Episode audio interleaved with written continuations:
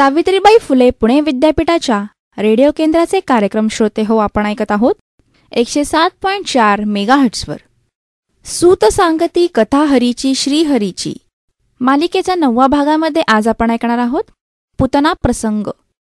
सूत सांगती कथा हरीची श्रीहरीची या पुस्तकाच्या मूळ लेखिका मुक्ता केणेकर शब्दांकन सुजाता कुलकर्णी वाचन स्वर नेत्रा भालेराव आणि सुधीर मोघे.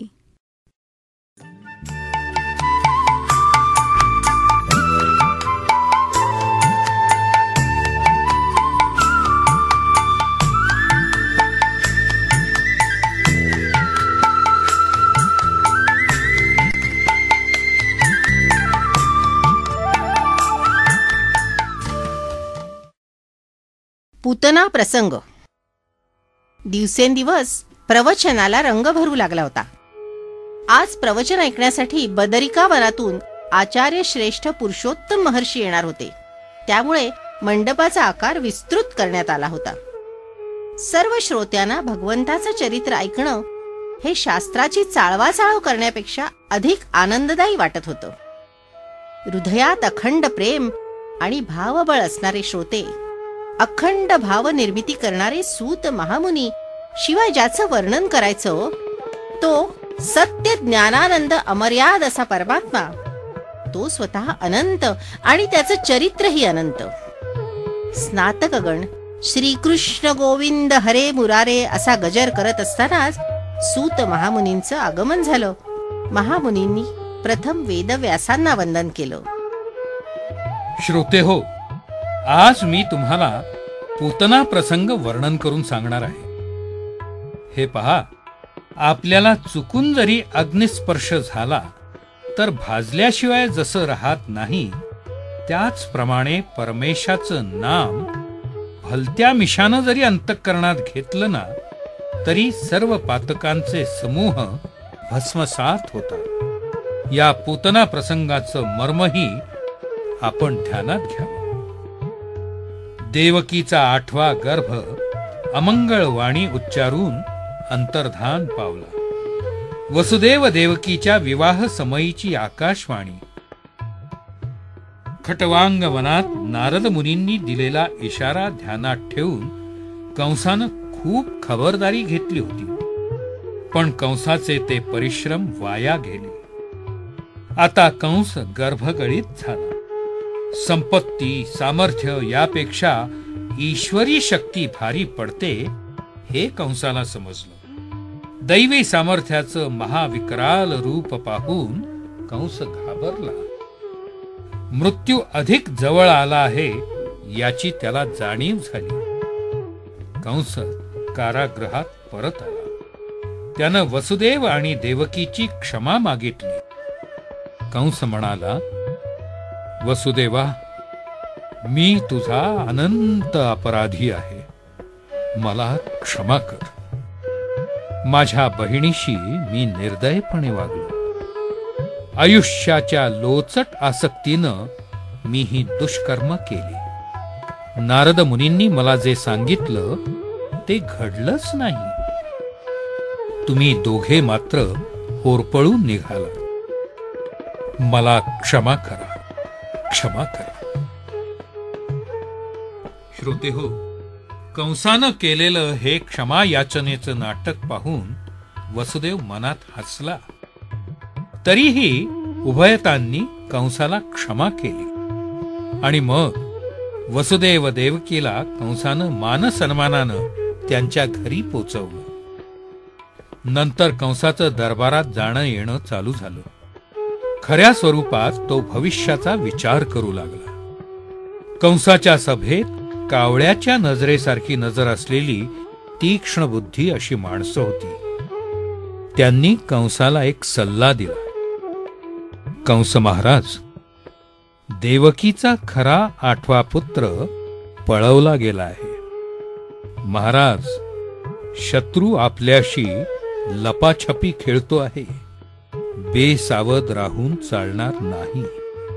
उलट आपण सवाई चतुर बनलं पाहिजे. महाराज? राज्यातली आणि भोवतीची सर्व अर्भक आपण नष्ट करूया. त्यासाठी मायावीपणाचा आधार घेऊया.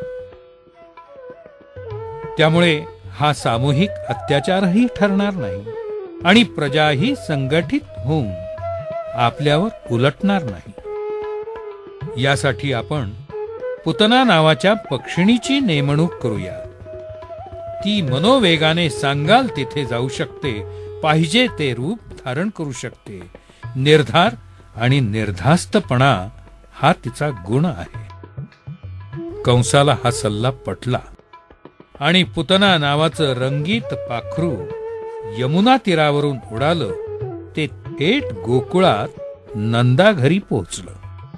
राजवाड्यात नंदराजा झोपी गेलेले होते.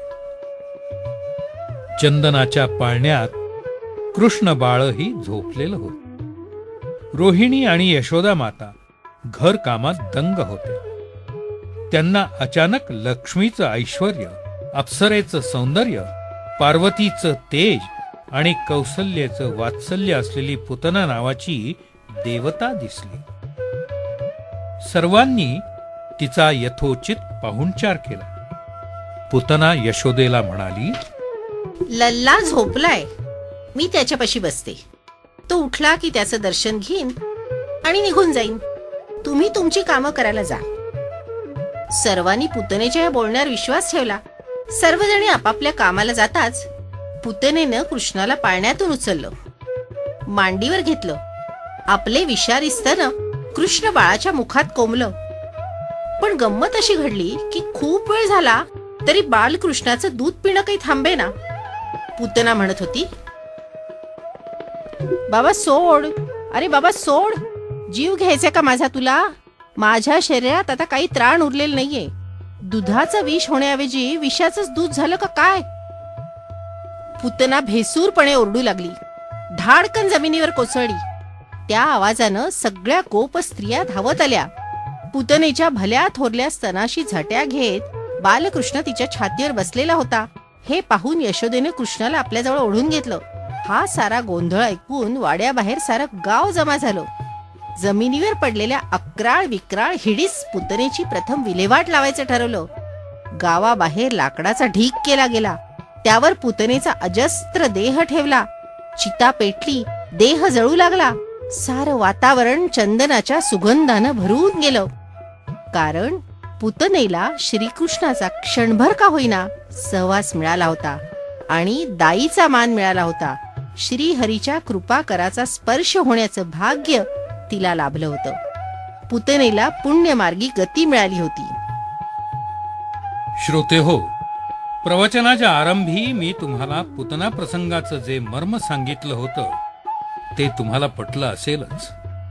भगवंताची भक्ती आणि भगवंत स्मरण किती श्रेष्ठ आहे पहा बोला बालमुकुंद की जय। हरये नमः हरये नमः हरये नमः।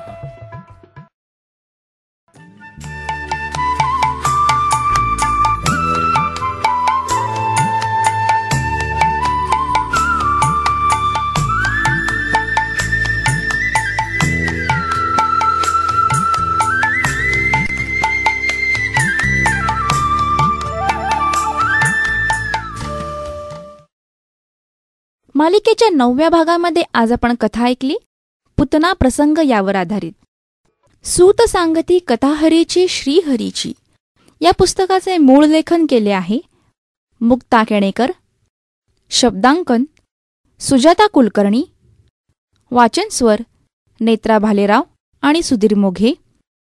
सूत सांगती कथाहरीची श्रीहरीची. ही मालिका आम्ही प्रसारित केली होती. सावित्रीबाई फुले पुणे विद्यापीठाच्या विद्यावाणी सामुदायिक रेडिओ एफ एम बँड एकशे सात पॉईंट चार मेगाहेट्सवर.